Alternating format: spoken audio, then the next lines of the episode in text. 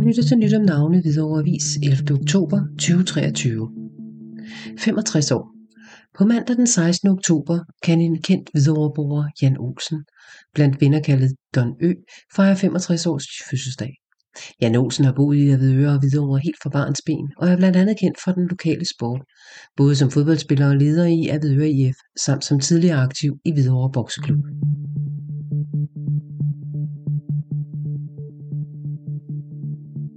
Du lytter til nyt om navne ved 11. oktober 2023. Ny cheflæge. Nana Salling, 48 år, er tiltrådt som ny cheflæge i ortopædkirurgisk afdeling på Amager Hvidovre Hospital. Hun kommer senest fra en stilling som cheflæge på Nykøbing Falster sygehus.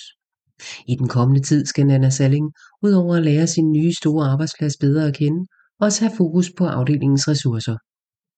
Vi er i en brydningstid i sundhedsvæsenet, hvor vi er nødt til at se på, om vi kan få udbuddet af ressourcer og behov for ydelser til at møde hinanden. Det bliver en stor udfordring, ikke bare for os i ortopædkirurgisk afdeling, men i sundhedsvæsenet generelt, siger Nana Salling.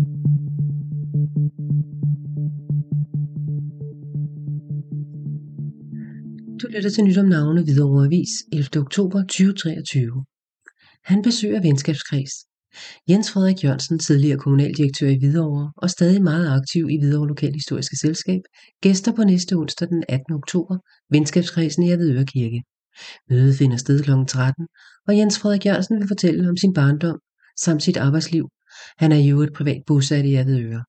Info om venskabskredsen fås hos kasserer Kirsten Wigman på telefon 20 94 70 07.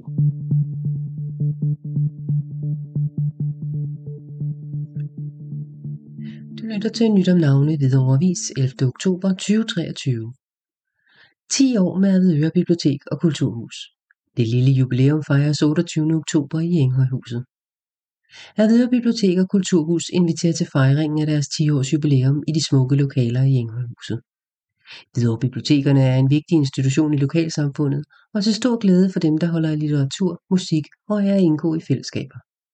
Vi glæder os til at fejre vores 10-års milepæl i Enghøjhuset med aktiviteter og tilbud til alle ældre, fortæller afdelingsleder Lisbeth Stegemeier og fortsætter. Vi opfordrer alle til at se forbi og fejre dagen sammen med os. Bibliotekernes mission er at fremme oplysning, uddannelse og kulturel aktivitet gennem en bred vifte af tilbud, aktuelle bøger på hylderne og rum til fordybelse. Det håber vi at kunne gøre mange år endnu. Til at markere dagen er der blevet blandt andet planlagt organiseret leg ved Gærlev Legepark, bogbanko for børn og voksne, krea-workshop samt et musikalsk indslag fra Hvidovre Musikskole. Der serveres boller, kagemænd og kagekoner, og jubilæet finder sted i Avedøre Bibliotek og Kulturhus lørdag den 28. oktober i tidsrummet 12-16. Der er gratis, det er gratis at deltage.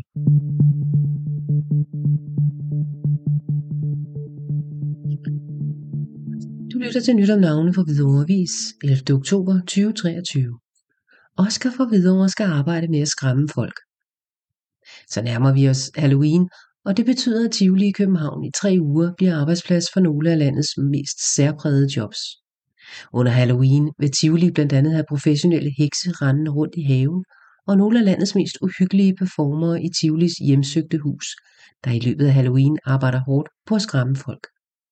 Mennesker, der i tre uger lever af at klæde sig ud og skabe uhygge blandt Tivolis gæster. Det er blandt andet 19-årige Oscar Skorup, Skorup, som er opvokset og bor i Hvidovre, og som under Halloween skal arbejde med at skræmme folk i Tivolis hjemsøgte hus. Det er jo virkelig specielt at skulle skabe uhygge som sit arbejde.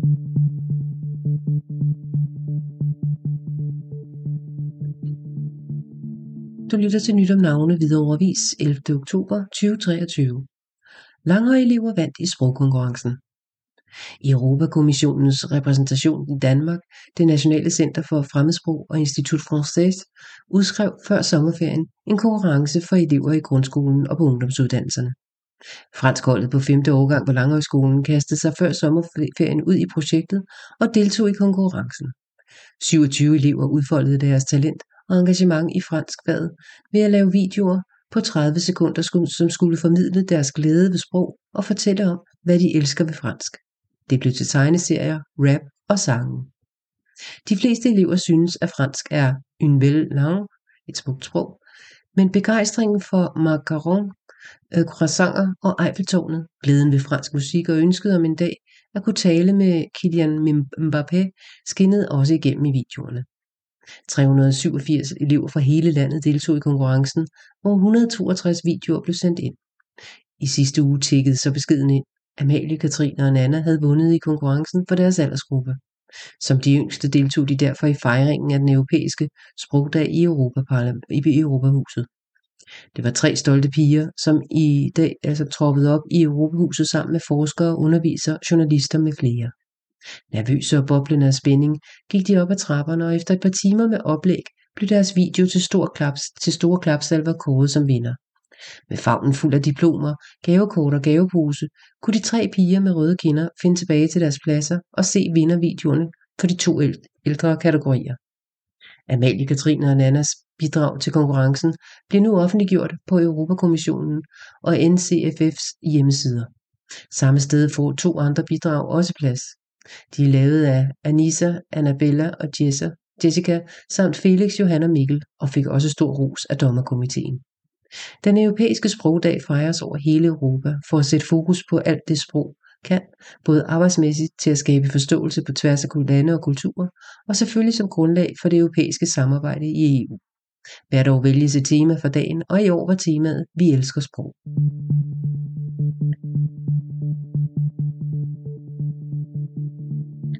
Du lytter til nyt om navne ved Avis 11. oktober 2023. Pris for at være innovativ læreplads. Erhvervsskolen ZBZ, ZBC har netop kåret sin lokale vinder af årets innovative læreplads, og her var det Nexbib, der løb med førstepladsen og dermed en plads i den landsdækkende konkurrence. Ikke længe efter at Jonas Offersen startede som elev hos Nexbib i Hvidovre, kom han med et konkret forslag til, hvordan de kunne udvikle virksomhedens kode. Det tog IT-virksomheden Nexbib til sig i en sådan grad, at de nu sammen med Jonas Offersen har udviklet en ny kodningspraksis. Derfor vandt de onsdag ZBC's lokale pris som årets innovative læreplads. Det at blive anerkendt for, hvad jeg kan, er helt fantastisk. Her føler jeg, at jeg er en del af virksomheden og teamet, og at vi alle arbejder sammen på lige fod. Det er så velfortjent af Nexbib at få prisen, siger Jonas Offersen, der tager sin skoleforløb på ZB, ZBC Ringsted. Årets innovative læreplads hedder netop de virksomheder og organisationer, der drager nytte af de gode idéer og initiativer, som deres lærlinge og elever kommer med. ZBC's lokale vinder blev udråbt til en awardfest på ZBC, og Nextbib er nu med videre i den landsdækkende konkurrence, som bliver afgjort den 7. november. Vi er meget stolte af at blive indstillet af Jonas, og at vi nu kan sige, at vi også har vundet den lokale pris, er helt fantastisk, siger Frederik Nielsen, der er Supply Chain Manager hos Nextpip. Jonas har gjort, at vi nu ser vores programmering på en anden måde, og det er jo guld værd. Det viser jo, at det man stadig kan lære noget, selvom man har siddet med et område i mange år.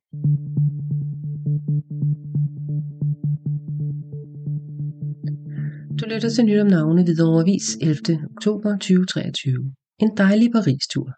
25 medlemmer fra den lokale øh, radioklub ARF Medier af Videre omegn var forleden på en dejlig femdages tur til Paris. Vi fik både set lidt af de mange seværdigheder og smagt lidt fra det kulinariske franske køkken, så jeg tror deltagerne kan se tilbage på en rigtig god tur, som alle nød, selvom man også fik slidt en del på fodsålerne, siger formanden John Grønved.